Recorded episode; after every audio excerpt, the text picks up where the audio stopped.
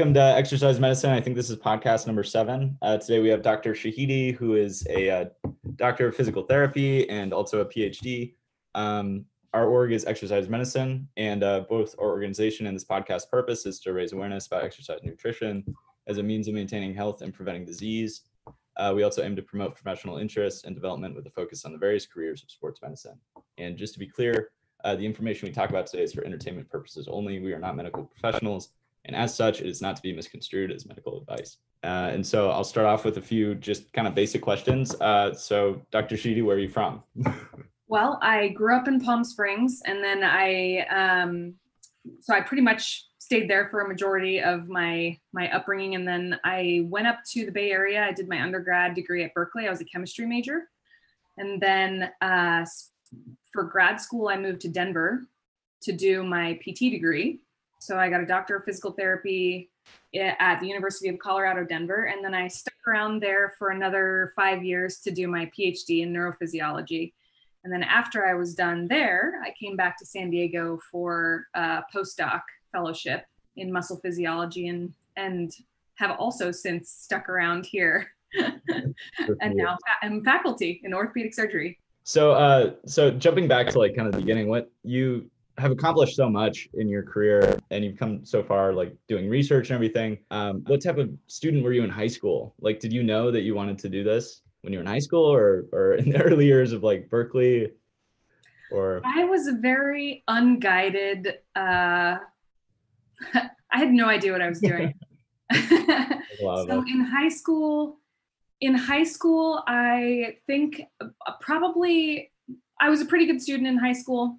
Mm-hmm in um, I think it was my junior year. I had a chemi- my chemistry teacher was one of my favorite teachers, mainly because she was like funny and entertaining, and um, and would like light stuff on fire in the lab and and that kind of thing. So that was my main impetus for deciding that I wanted to be a chemistry major, and um, and also I, I was kind of attracted to the fact that in the UC system, particularly at Berkeley, which was one of my top choices for undergrad, they had a specific college for chemistry. And so it was not, it was, it was like its own little program as opposed to just being part of a larger, like biomedical sciences or something that was kind of um, part of a larger program. They had their own kind of kind of little section and and from a strategic perspective i thought maybe that would be an angle that I would take to get in. and I, it worked out. Yeah. So and then once I once I got through about things for me seemed to happen about three years in into undergrad as a chemistry major and i kind of i was working in a lab at, at, the time doing some undergrad research and i i liked the people that i was working with the projects that i was working with were very cool i was working on um, developing synthetic snake venoms for uh, like as an alternative to things like Botox and whatnot. Yeah. Um, so that was kind of cool. But cool. I realized at that point that I was not really into just bench work as a primary mode of um, like career operations. Mm-hmm. Imagining myself sitting in the wet lab and pipetting things for the rest of my life was not something that at the time felt like it was right fit. Yeah, it wasn't very attractive. Right. Um, I was still working in the lab, and then I went home for a summer in between my junior and senior year. And I, just to make some extra money, I worked in a chiropractor's office, and I was just filing. But the but the guy that worked there pretty much he he let me in, he let me do the patient intakes, and he let me go into the rooms with them and kind of start I, did some basic like patient history which probably i wasn't supposed to be doing at the time but but they let me. Um, so i was doing some patient history stuff and i found that i really enjoyed the patient interaction and that kind of like hands-on approach towards things. So when i came back for my senior year i i kind of got the idea that i wanted to do something in patient care but i was far too late in my undergrad career to just start over and decide that I wanted to do pre med. Mm-hmm. Yeah. So I, um, and I'd always been into athletics and sports, and I had been um, a, a, competitive athlete throughout the entire time that I was in college as well. So the athletic component that was incorporated with physical therapy was attractive to me, along with the patient care and the prerequisites for me to be able to qualify for PT school were just like an extra couple of classes as opposed to pre med, which would have been a much more extensive process. Mm-hmm. So because I decided that so late in my undergrad, I I kind of ended up getting getting into PT as a as a late decision. Um, so that was that was kind of how it worked. I mean, it was a little bit of yeah. luck and a little bit of timing and a little bit of just kind of not knowing what I was doing until it was too late to do anything else. so, so that that combination of kind of like you didn't want to be stuck at a lab bench and working in the chiropractor's office, you were interacting with people and seeing how he interacted with his patients. That kind of drove you to consider more of like a patient oriented career path. Definitely. Yeah. Yeah. And then um do you do you um do you wish you had more time to pursue the pre-med route or at the time no. Happy with your decision.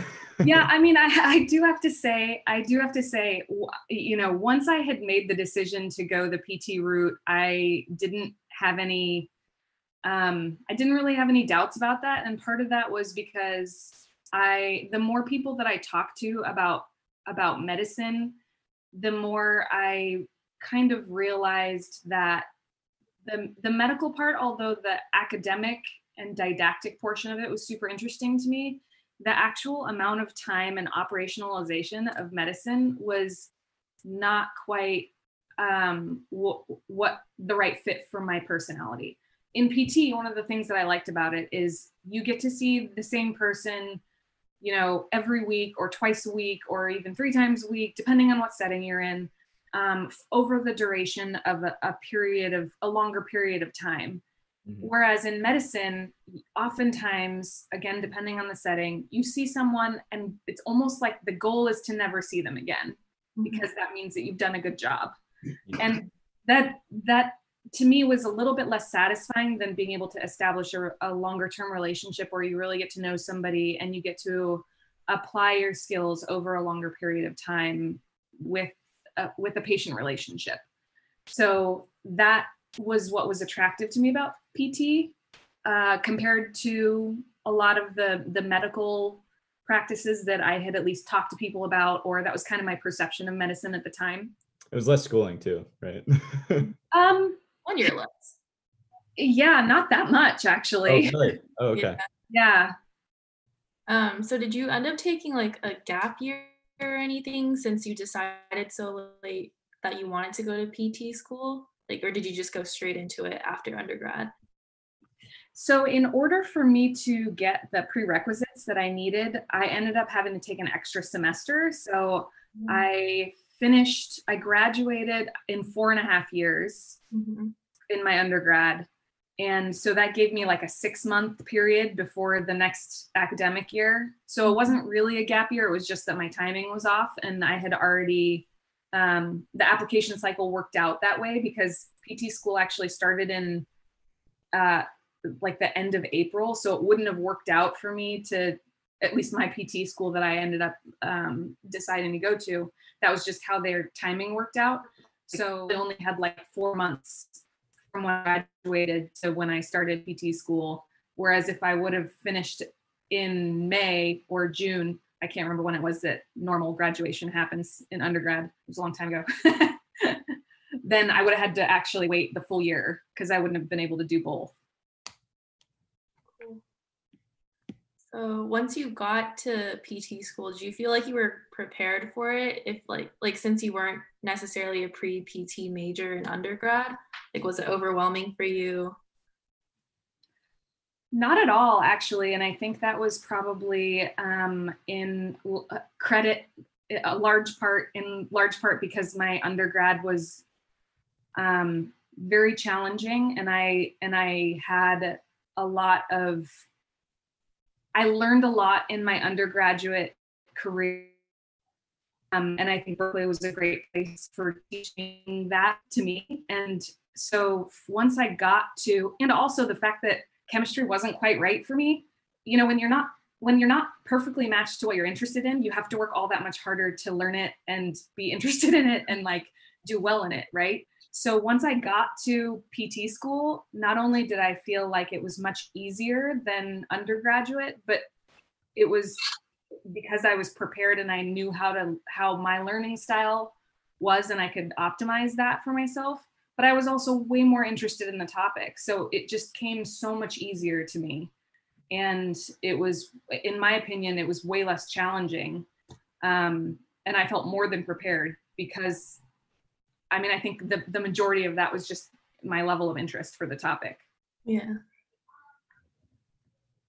So do you think your do you think your knowledge of chemistry in particular helped you in PT school or is it much more just like system like biology based like mechanics of movement and type of that type of stuff? Honestly, so I mean, if we're talking straight didactic content, yeah. Um, chemistry was helpful in because there's a lot of pharmacology that you have to learn. Uh, even though in PT you're not prescribing medications, you still have to understand all of that information. Um, so that was helpful. But generally speaking, this was kind of the attitude that I had about learning, and I still have this attitude about learning. And it's like you learn stuff, but you forget it.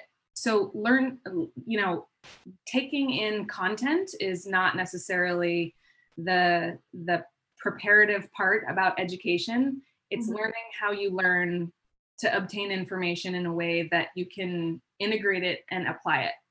And so i think that that's the part about undergrad that i applied in grad school. Not necessarily the topic matter whether it was biology or chemistry or kinesiology or any of those specific like didactic components it was the it was the actual critical thinking development and process and integration that was the thing that kept me uh, basically going and mm. able to function better in that environment so um, how did you ended up at the university of colorado in denver right how did you mm-hmm. how did you choose that school did it like fit with your uh, kind of like your goals or was it more so if it with your academics or? This is also another um this is also another like, random whatever decision in my life. Um so my parents met in colorado. Okay. and i didn't really feel like i wanted to stay in california like not because i it, it was mainly just one of those things that i had stayed in california for my undergrad and i um, there were plenty of schools that I would have been happy to go to, but I wanted to um, kind of explore and spread my wings and do all that kind of thing. And and but I also didn't want to go all the way to the East Coast because when you grow up in Southern California, it just doesn't work that, that way in terms of, yeah, of weather. I mean, location and weather preferences and whatnot. Mm-hmm. Um, in terms of like extracurriculars and and those types of things the sports that i did were i could have done anywhere. So and i did and i stayed competitive even through grad school. So that was that was less of an issue as a decision making process for me. Um, and so it was more just that i had this seed in my head about colorado and my parents loved it and they met there and i was and they were like oh cool that sounds like a great place. And i was like oh maybe i should look into that and so I applied and I got in and I went there to interview and I really liked it. So I had a great experience when I when I came to visit and and did the interviews and that that basically was what sealed the deal for me. Cool. So did you apply to any other programs or was like were you pretty much set on Colorado? No, I mean I did the I did the full gamut. I applied all over the place. Um, and I I'm trying to remember the schools that I got into. The ones that I remember, like my top, I think my top five ended up being UCSF, Duke, uh, USC, Colorado, and um, there was one other, I think it was like Washington or something. I can't really remember. And um, and I ended up choosing Colorado, I think because coming from a place Berkeley where there was a lot of emphasis on we have a big name and therefore we you owe us we don't owe you anything. Um, colorado had a different had a little bit of a different attitude about that. It was a lot more it was a lot smaller of a program and they were a little bit more um, i don't know friendly in their approach towards things yeah. like I, for example duke i mean duke is an amazing program but when i went there it, it very much felt like they were entitled to my acceptance as mm-hmm. opposed to they would they were looking out for my best interests and i was a little bit over that mentality coming from berkeley as an undergrad um, so i think that was just kind of uh, like a place that i was in my attitude and my perspectives at the time that all right so uh, i just wanted to kind of jump back real quick uh, you keep saying that you're in competitive sports and uh, i did find on the internet i did a little bit of searching oh god and i found um, this great image of you oh. holding like a belt as uh, the queen of combat grappling back, back in 2009. What do you have to say about that I never knew that you did MMA. Yeah, well, uh, I I got into I, I actually started as I did I started doing judo, and I started doing that in high school and part of that was because my dad was a judo instructor and he um, he kind of got me into it and we trained together when I was younger and whatnot. And then I kind of continued doing judo throughout my undergrad. I did that competitively. Um, and then when I went to grad school, that transition, because when I went to grad school, I was like, oh, well, I just, I did the competitive thing. I just want to do this as a hobby now. And then, so I found this I found this club that was mainly just close to my house and it was an MMA club and I ended up being like way better at MMA than I ever was at judo. and hence started my MMA career.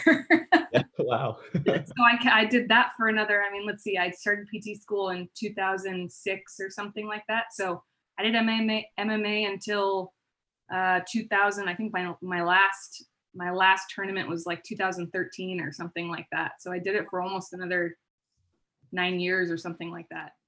Crazy. Do you think that um do you think that contributed to like your love of PT?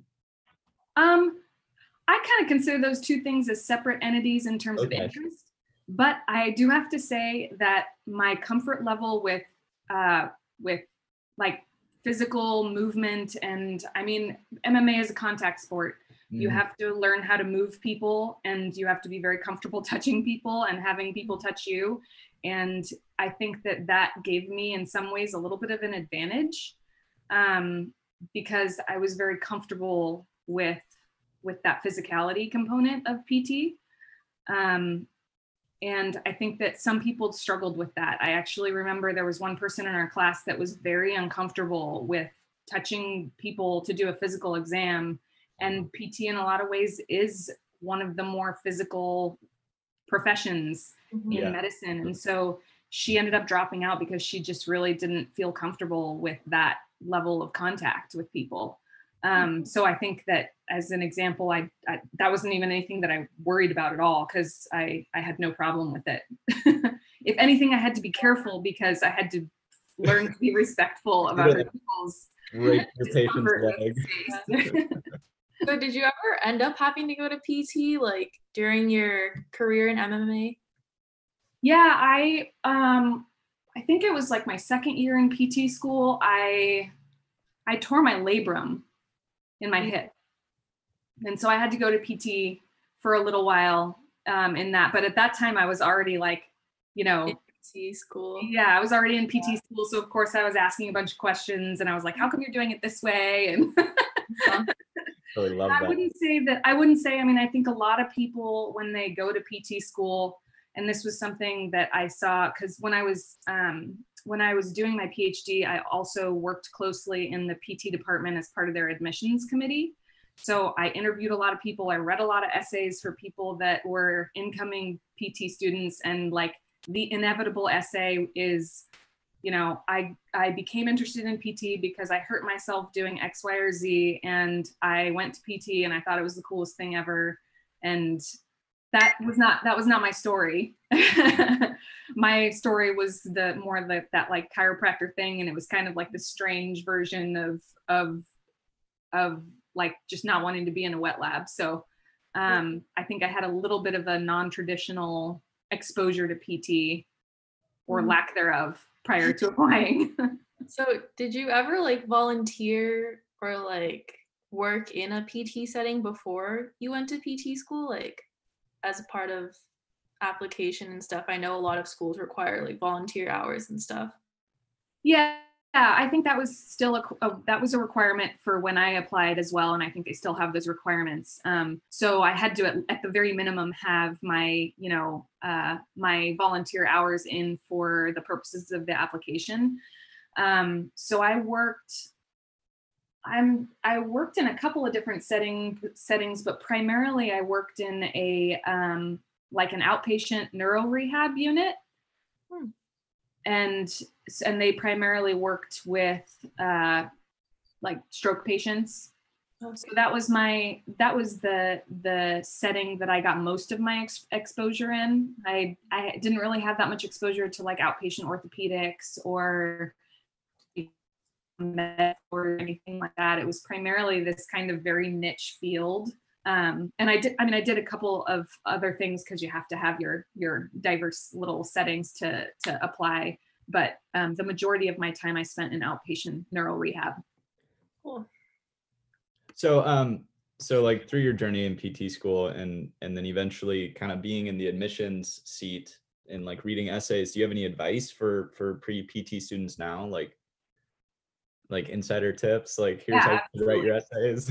Yeah i mean those are those are always the most important things right? So i would say from um, from an essay perspective i kind of mentioned the fact that uh, you know i read a lot of essays that are like i became interested in pt because i hurt myself and ended up in pt mm-hmm. that is a very repetitive theme that we see and we're bored by So if you can bring a little bit more creativity into that perspective, because I, I mean, it's a true story for a lot of people, which doesn't mean that it should be discounted, but it just requires a little bit more. Um, a little bit more effort into bringing a little bit of a perspective that might be unique to you in that story because the story itself is not unique and it's in mm-hmm. fact 90% of what we read in in essays so in order for me to remember what you wrote or for it to stick out to me like make it something different or make it uh, a way to show some characteristic about you that is not just a series of adjectives and and whatnot that people like to put in those essays but something that you actually believe in and, and are passionate about. And that's and that's i think one of the things that people don't realize when they're writing those essays because they don't know whatever what that the the person is reading over and over again over you know 200 applications and it just gets it gets really repetitive.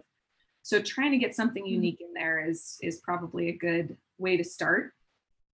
Make sure when you get your letters of recommendation that you are um, that you are being intentional about the people that you're asking it's way better to get a letter of recommendation for someone from someone who may not necessarily be in the field um, that gives you a very good and personal recommendation as compared to someone who might have like a bigger name or be exactly in the area that you want to be in um, but gives you a little bit more of a bland recommendation. I mean, I had like, I'll give you an example. There was a person who um, they had a letter of recommendation, and, and the the person who was writing it for them was a very well known scientist, PT, um, had had done a ton of great work, but the it was very clear that the attention that that person gave to writing that letter was much le- much lower than like the other letters. And it, i think even one of the comments they they wrote in there was like you know this person was good in x y and z and like they forgot to delete the x y and z and actually input the things that the person was good at. So like clearly that person just didn't spend that much time on their letter of recommendation and that just looks bad. So it's better to make sure that you have letters that are that are strong and intentional even if they're not from the people that are like strongest that you would think are the strongest in the field or would make the biggest impact. Ideally you would have both but if you if you were to choose make sure it's someone who's going to spend the time to be careful. So um so you graduated pt school and now you're in colorado getting your phd and what made you decide to stay in colorado and, and get your phd and, and were you working at the same time like in a pt clinic or what was that kind of journey like? Yeah, so um, when I finished PT school, I the last year of PT school, I was trying to make some money because PT school in Colorado, particularly when you're out of state, is super expensive. Mm-hmm. Um, and I started working in a lab, and the the woman that I whose lab I was working in um, after I finished, she was like, "Well, you know, you're you got you started with this project, and it, it's actually turned into this great project. You you should probably stay on and at least finish it." Mm-hmm. And I, you know, I still had to take a few months because the boards weren't available. Like I could apply, so I had a couple of um, I had a couple of months, and I was like, "Well, I might as well just stay on and work and finish this project." And and they hired me on as a research assistant, and then I ended up, and then I took boards, got a job in the clinic. Um, I, I uh, got a job at, at an outpatient orthopedic clinic that specialized in spine. Mm. And um, and then I just continued working part time mm-hmm. as a research assistant. And then after about six months of that, the, the woman that I was working for in research was like, well, you know, you're really doing what a PhD would do. So you might as well just apply and get a PhD because you, right now you're getting paid for it, but you, you could be getting a degree for it. And i was like no i don't i really don't want i don't want to do this. Like i i don't want to go to school again. You know it's going to be tricky because then i'm going back to school and i'm not making as much money as i could as a clinician and and that type of a deal. And but i kept doing it. And then finally she was like bahar like either you know you, you got to make a decision here. Either do the phd or like it doesn't make any sense. So finally i was like okay i guess i'll do the phd i mean she just sucked me in. I don't know how i don't know how it happened. So then i so i had like a year um, where i didn't where i was doing research as an as a as an ra and then this the whole time i was working also simultaneously in the clinic. Um, and then i officially started as a phd student a year later and so it took me, you know, three and a half years to finish my PhD. PhDs typically, as you guys probably know, take a little bit longer. But because yeah. I had a head start from even when I was in PT school, I finished it in quite a shorter amount of time. And the whole time I was working, so I worked in the clinic for seven years because that was pretty much the duration of time over the course of like finishing finishing PT school, uh, having that little like gap year where I was doing research, but also in the clinic, and then starting my PhD, and then finishing my PhD, and then waiting to transition into a postdoc. That whole time I was practicing. Um, so that was kind of the the way that I was able to uh, incorporate both things. And and the PhD program was very gracious in allowing me to do that because normally you're not really allowed to practice while you're doing a PhD at the same time. Mm-hmm. Um, so my program was pretty much like, well, as long as you're getting your work done, which they were very um, protective of making sure that I met my benchmarks. They were like, as long as you're getting your work done, you can still, we don't care what you do on the side. But I was like three days a week in the clinic. So it wasn't really on the side. Was, yeah. You know, but I mean, I just worked my ass off and that was, that was how it, that was how it happened. So, so, so what was your PhD? Um, like what were you studying? What was your it's a PhD is a thesis, correct? Yeah. So um, a dissertation. A dissertation. Okay. Um, my dissertation was on the the transition between acute and chronic pain in people who were developing neck pain essentially so i studied pain processing mechanisms so how the brain and the spinal cord uh, adapt to develop pathways that that end up in a chronic pain phenotype. And the the particular population that I was looking at was office workers who developed chronic neck pain. So that was kind of, and I did a lot of as a part of that, I was looking at a lot of risk factors that involved motor control. So movement patterns. I did a lot of EMG type studies where we were measuring muscle activation patterns and posture and also all of these neurophysiological um, measures that that kind of look at people's pain tolerance and pain perception. And there was a lot of psychology there. We did like um, psychological manipulations where we would where we would play good cop bad cop to stress people out and see if it changed their pain patterns. I mean it yeah. spanned a lot of different disciplines actually um, which was very cool. And it prepped me for a lot of different types of research moving forward. Um, and throughout all that, I didn't have to get back on a bench. but do you think do you think your PhD informed your uh, practice at all? Absolutely, hundred percent. Yeah, I mean, using like what you were learning in the lab, like in the clinic, like right then and there.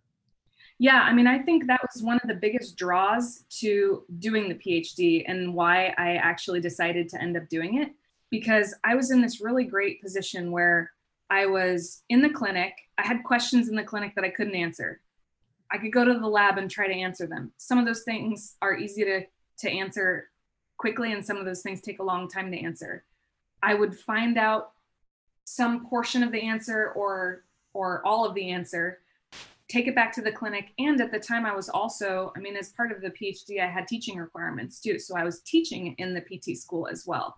Oh, wow. So I had this like nice circle where I was in the clinic practicing, learning how to answer questions that I had about clinical questions, and then teaching it, and then being able to apply it back in the clinic. So it was like this perfect, rewarding circle of being able to apply all of the areas of knowledge that you might ever want it was great.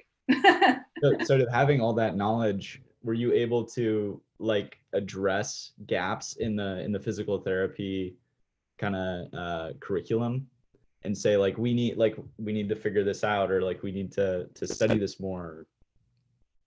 Yeah i think so. I mean i i actually um, developed a like a seminar series as part of our um, our neuroscience track to specifically teach about chronic pain mechanisms and treatment strategies associated with um, with how to deal with that because I think it was like a very new field at the time. Now it's gotten a lot farther, but um, it was very new and people just weren't thinking like that at the mm-hmm. time. So it was really nice to be able to actually incorporate that as part of a formal educational piece back into their curriculum. And that has since stayed um, in their curriculum. I don't know who's teaching it now, but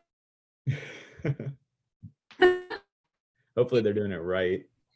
Right.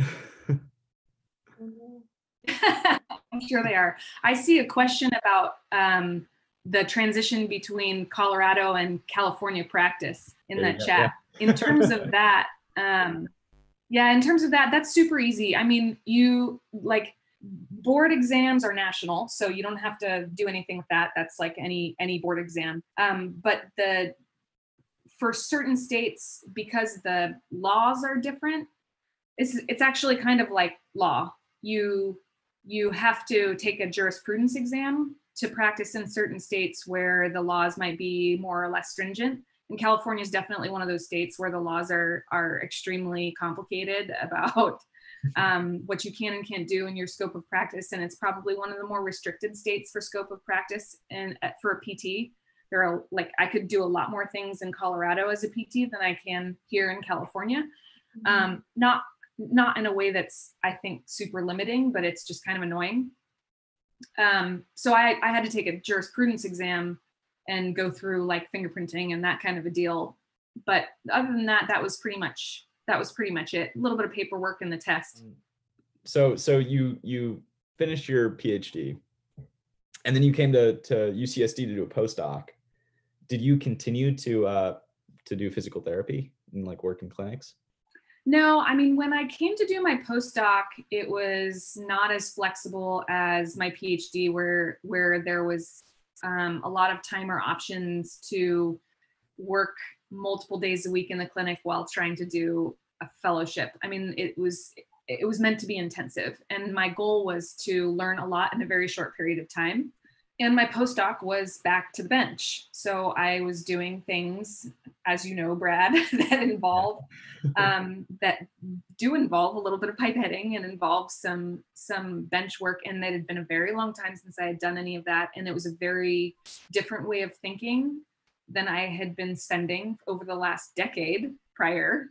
Um, so I it was a steep learning curve, and I don't think that I had made kind of a decision to focus most of my time on optimizing that learning experience because postdocs are typically they're short they're a couple of years max um, and i didn't want to spend a ton of time in a postdoc position where I, I just wanted to optimize my time. So i didn't practice during that time even though i probably could have like on the weekends or prn or something like that.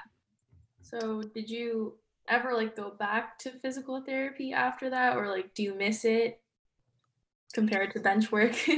Yeah i mean uh, first of all i mean the, the good thing about now is i don't consider myself back to bench work at the moment. There's a lot of stuff that i get to do um, that incorporates a lot of the different different components of what i learned in my phd and in the clinic and in the in the wet lab um, so i have a basic science arm to my research. I have advanced imaging um, and quantitative sensory testing and pain processing um, projects that I do. And then there's a clinical component where I um, am in the clinics with patients. I'm not necessarily treating, but I'm in the in the PT clinics with patients um, and measuring outcomes and trying to modify treatments to optimize those outcomes. And then even sometimes in the OR uh, with surgical patients and trying to like figure out what's going on. That's a little bit attached to the basic science because we do biopsy type studies, but mm-hmm. um, but it, the exposure there is pretty broad, and the application of that science is also pretty broad. So although I'm not in practice at the moment, I'm still exposed to patients in a way that still makes it satisfying to me. But I do miss I do miss like the traditional practice model for sure. Do you ever think you're gonna go back to practicing? Because at some point in here, you kind of made the decision to to stick with research. I'm gonna. Yeah. I would like to. I think that um, I think that there is probably I have to find the right avenue for it because right now UCSD. I mean, one of the one of the reasons that I haven't up to this point is that UCSD's model, I mean, UCSD doesn't have a PT school, and UCSD's model is, and the PT department is an entirely separate department from PR, which is where uh, PT is housed at UCSD. So, in order to be able to work, uh, there's some logistics uh, issues there that I've been trying to figure out how, um, how and when the best strategies are to be able to incorporate those things in a way that doesn't make it more trouble than it's worth. So I hmm. think it's just a matter of timing and strategy. Yeah, it's a process, especially mm-hmm. with UCSD. We figured out.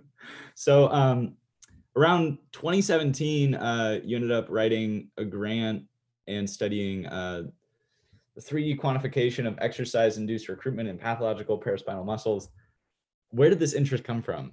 You were the principal investigator. Um, and like how, what was that like um i started working primarily on basic science types of applications to um, muscle physiology and looking at the changes in back muscle health in people who had low back pain essentially and the the biology part of it was the strength of the lab that i was coming into as a postdoc and there was also an imaging component. So there was some MRI work being done at the time in that lab. Um, and that work was was um, fairly well developed, but also not necessarily being applied um, in the way that in the way that that project could could have used it to be applied. And so that was kind of the impetus for writing that um, grant. I actually was like sitting on a train. I had done this, um, I'd gone to Switzerland to do like a, a visiting postdoc. The uh, right? And I, and, and in there in Switzerland, the University of Balgrist, that's where I had gone to do that. They, their, their chair is a spine surgeon and he had a lot of questions and they had some really good imaging people there that are very well known in the area of spine for imaging and and so I like distinctly remember sitting on a train and like having a conversation about this idea and then coming home and writing the grant. or actually, I don't even think I had come home and write, wrote the grant. I literally wrote the specific aims page while I was in Switzerland and sent it to the program officer at the NIH. And I was like, is this a cool idea? And they were like, yeah, sure, submit it. wow so so what exactly because i think there's kind of a lot of ambiguity about what a principal investigator is especially like in the pre-med community you always hear other people talking about like my pi or like my pi blah blah blah. Yeah. What, what exactly is a principal investigator? The person who gets the money. The person who gets the money. So they're so they're the one that's in charge of that specific research project. Yeah i mean it, the way that the way that grants are kind of structured uh, it's um pr- pretty much the way that it works is whoever submits the grant is the person who had theoretically is the person who uh, generated the majority of the idea and is submitting it under their name as like I, this is this is my idea and i i am going to ask for money for this idea mm-hmm. just like any other project you're never in isolation it's never only my idea it's never I'm the only person who ever thought of this in life. Like there are a bunch of people there. It takes a village to put all this stuff together. And so oftentimes the PI is is given a, a lot of the credit for that, but it's actually like there are these, I mean, science is collaborative these days, right? So you have co-investigators and you have MPIs, which are multiple multiple PI grants where you share PI ship across three or four people or however many people it takes to to complete uh, an, an idea. Um, and sometimes that makes sense because you have one person who's like well i'm an imaging expert. And then you have another person who's like well i'm a psychology expert. And you have a third person who's like well i'm a surgeon. And, and all those three people need to con- contribute their expertise and their skills to be able to generate uh, the overarching idea for a grant. And so that's based on those types of scenarios, the PI decision is made. But ultimately, the PI, the named PI, is the person who gets the funding and allocates or decides how to use the money for the for the grant. It's interesting. I never knew that. There's a whole um, like, business side of this that like nobody taught me. Yeah, yeah. I never. No one tells you that in pre med. No. so flash forward to today, and uh, I think you have something like like 15 papers that have been published. Um, how many? So how many do you have in the works currently? Just kind of an ambiguous question. And then, um, do you feel like your papers have all kind of built off of each other, or are they all like standalone in some way, or like is there some question behind all of the papers that you're kind of trying to answer so to answer your first question how many i don't actually know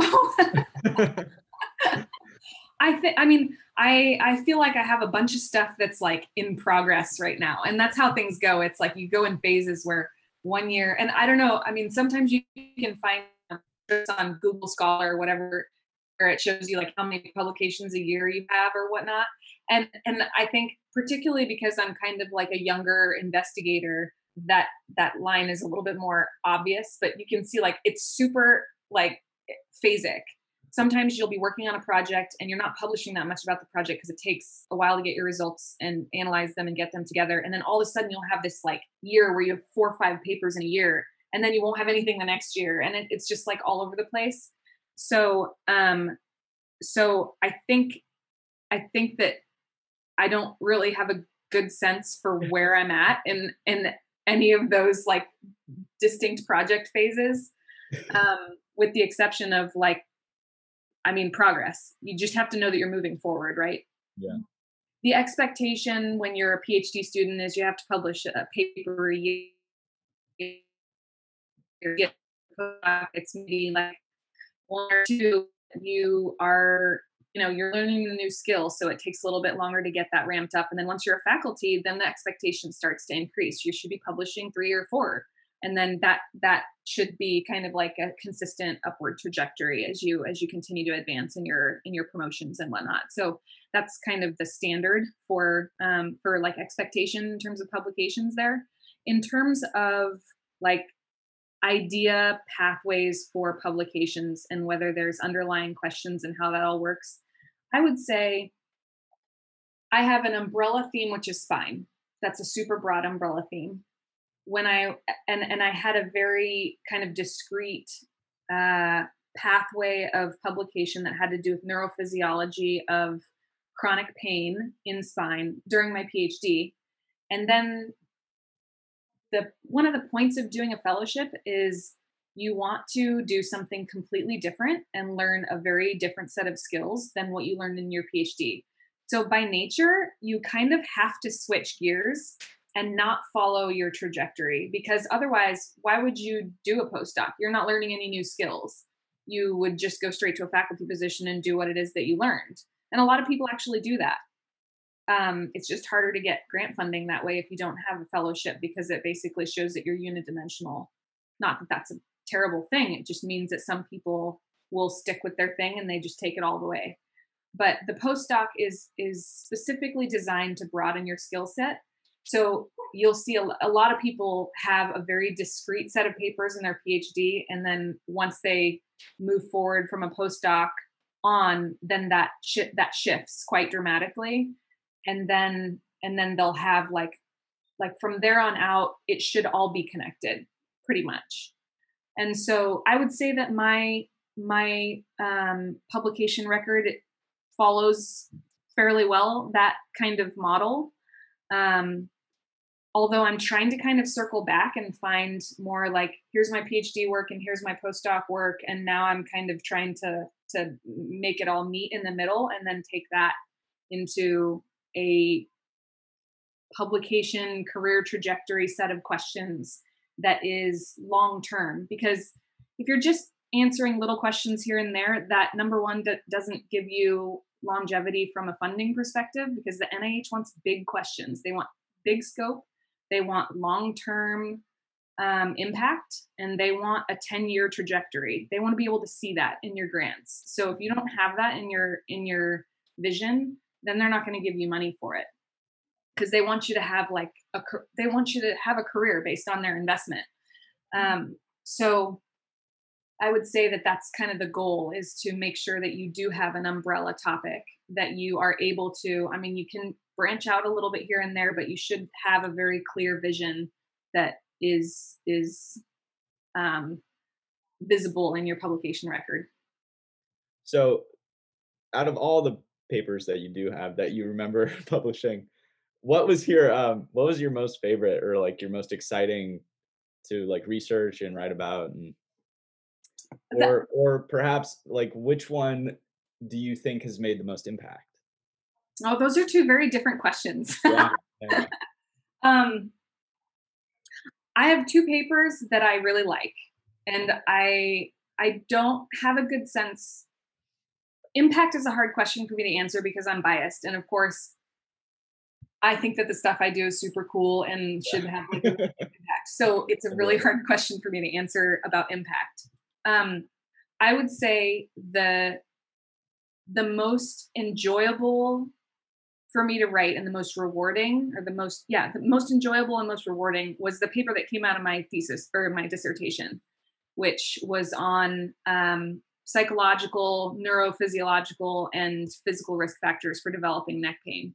That was super rewarding for obvious reasons. I mean i had spent a ton of time working on that paper i had collected data on 200 some people just for like one portion of that. I think it ended up being more than more like 500 people total if you just add up. Like it was a ton of work. And so getting that out there was a really it, it was like a personal personally rewarding experience. Scientifically and all that I also think it was a good product. Of course, I'm biased on that, but it was it was just like, you know, um, the other paper that I that I really like and I think is impact is again yet to be determined because it's brand new is a paper that I just recently got published on um, like the cells involved in muscle degeneration in people that have spine disease. And that one was also what a paper that t- was about three years in the making because we kept trying these things and and it was one of those like I'm exaggerating here, but it was one of those like penicillin discoveries. It was an accidental thing where like I looked at it, uh, we we were looking at a bunch of just histology of muscle in people it, who we, we had spine biopsies from and and we were like well, what's that? Like that that i've never seen that before. That's kind of a strange thing.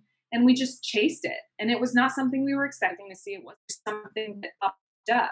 And chased it for three years and this paper finally came out of it. So i would say the the coolest papers or the most enjoyable papers for me to write are the ones that have been the hardest to get like to get the result out and they're also the most rewarding because they've taken so much effort. Yeah. So so what are you currently researching? So um, i have three brad you should be able to answer this question sure. um, so i have three three branches of research that i'm focusing on one of them is looking at the the um, molecular mechanisms for muscle degeneration, which essentially means in people who have low back pain or spinal pathology, their muscles kind of start to degrade and their muscles degrade in a very specific pattern. And we're trying to understand what the cellular mechanisms are underlying that pattern. So that's one of the areas of research that I'm looking at, that Brad's also looking at in detail. Um, another area of research is, as I mentioned, I think before, the advanced imaging component, which is trying to use because the molecular and cell biology is invasive. You have to get get tissue from somebody, and that is not easy. I mean, you mm-hmm. try to convince someone that you want to take a chunk out of their their spine while they're getting surgery, and sometimes it's not the easiest thing to do. Even even in the name of science, people are a little bit wary of that. um, so advanced imaging is an opportunity to be able to look at some of the same features but using fancy fancy mri physics and tools and mris and uh, things like that that allow us to look at at things in a lot of detail that we otherwise wouldn't have been able to do without being very invasive so that's another avenue that i'm looking at is developing imaging tools that allow us to understand um, biology of muscle health in detail. And then the third arm of research is very clinical, where um, I'm looking at specifically the clinical outcomes for different types of exercise in, interventions along the rehabilitation, the course of rehabilitation in people who are either um, getting managed conservatively for low back pain or have had surgery and are and are recovering from surgery. Um, so trying to optimize like what are the exercise doses? What a, what kind of range of motion um, do we want to put them in? Is there a certain subpopulation of patients that does better with this type of exercise versus that type of exercise or no, no exercise? Those mm-hmm. types of things are larger, more population based studies that deal with electronic medical records and pulling data from clinics uh, around town that basically implement these practices on a daily basis. Yeah, it's a lot of stuff. it's mostly geared towards lower back pain at this point. Yes, huh? yes. Yeah. Uh, yeah. Oh, yeah. And then there's a I for, I keep forgetting. Um, there's also there's also I mean I, I kind of lump this in with the advanced imaging part, but there's a uh, a branch of research where you know I had mentioned that I'm trying to kind of meet my two my two worlds of pain, chronic pain, and uh, and this kind of muscle physiology world together. And uh, one of the places that we're applying that is in um, looking at brain activity and the correlation between brain activity and muscle health and spine health in in vets who have had undergone traumatic brain injury that have post-traumatic headache because a lot of times those people have neck injuries that are mm-hmm. not are not appropriately diagnosed.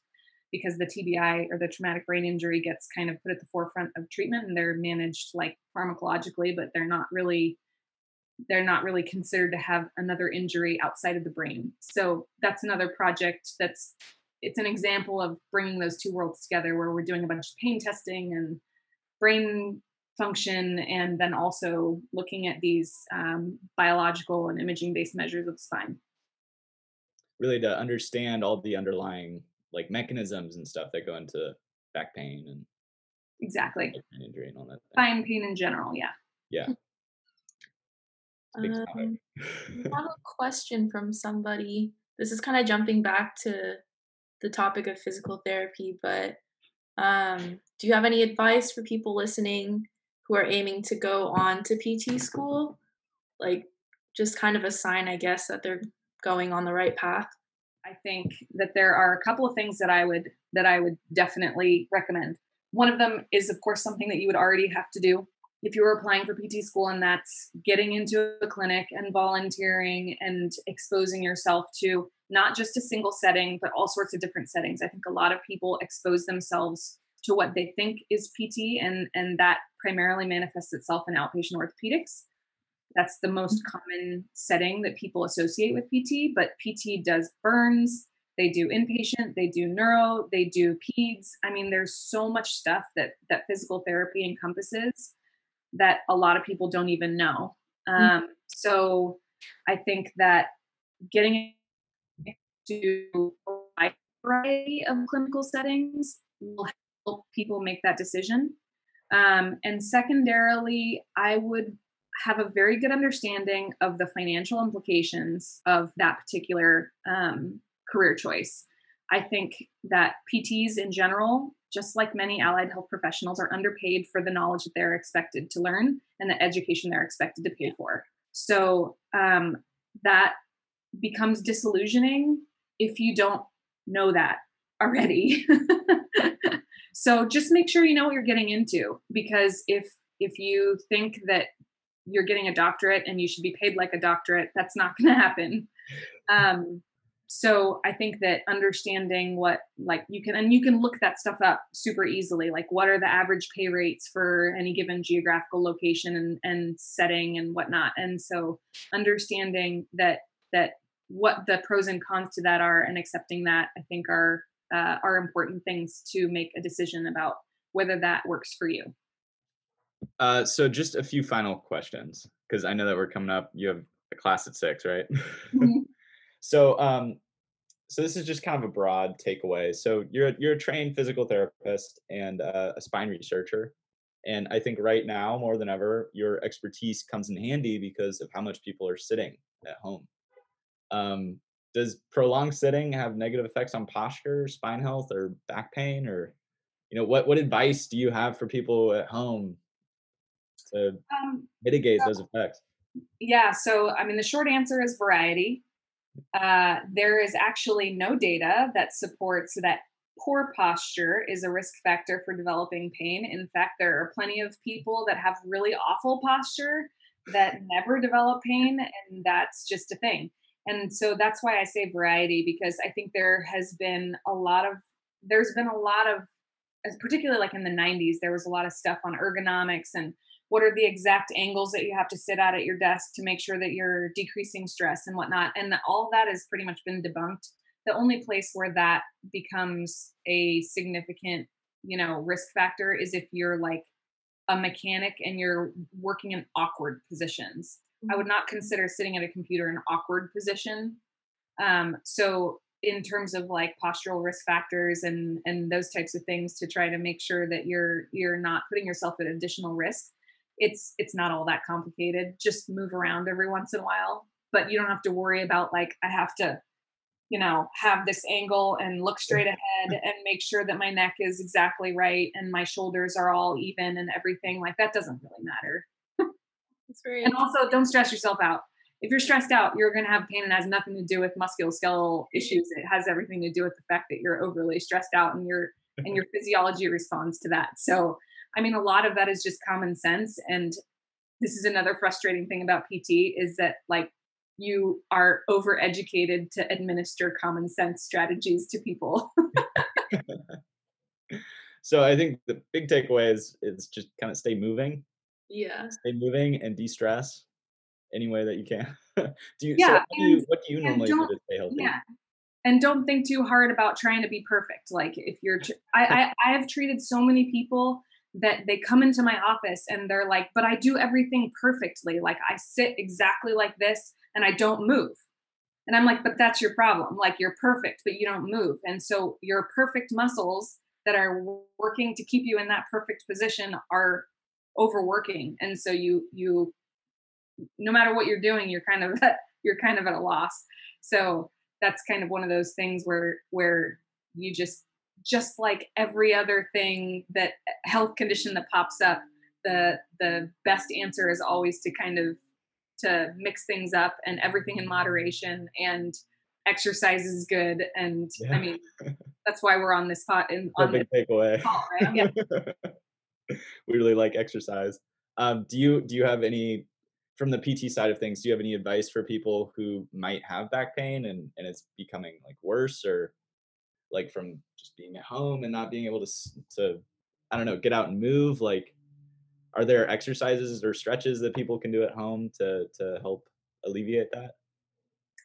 Um, well, I think that that probably depends on sources of back pain. One of the hard things about back pain is it's really tricky to figure out actual like anatomical pain generator is, meaning what structure might be causing you pain in the back, because it can be muscle, it can be disc, it can be joints, it can be all sorts of things. And other areas aren't necessarily that complicated, which is why spine is so cool. Um, but generally speaking, you know, if your if your aerobic activity is probably one of the best preventative measures, um, even though it's not like a back specific type of exercise. Um, because the back is primarily made up of stabilizing muscles aerobic exercise is is a good way to make sure that you're keeping those muscles um, from getting overworked and they're going to work anyway but they're not going to be like overworked in any given area. If you that that advice changes if you end up having a very specific injury. If you have you know a certain injury like a disc herniation i might choose to do um, a certain type of strengthening or stretching. Whereas if you have stenosis or uh, something that is more neurogenic in nature, we have a nerve injury, a nerve pinch, I might choose to do something else. So the the recommendations for what stretches or exercise or types of things to do vary a lot depending on what we think the source of of of tissue injury or pain is. Well, very cool. Uh, thank you for coming on. Uh, do you have any final thoughts or comments to our listeners? Anybody well, I mean, other than my my plug for exercise is medicine already, right? Like, uh, does that like good? Um, I mean, as a PT, I feel like I'm obligated to say that, but you guys already say it for me, so I don't really have to do it.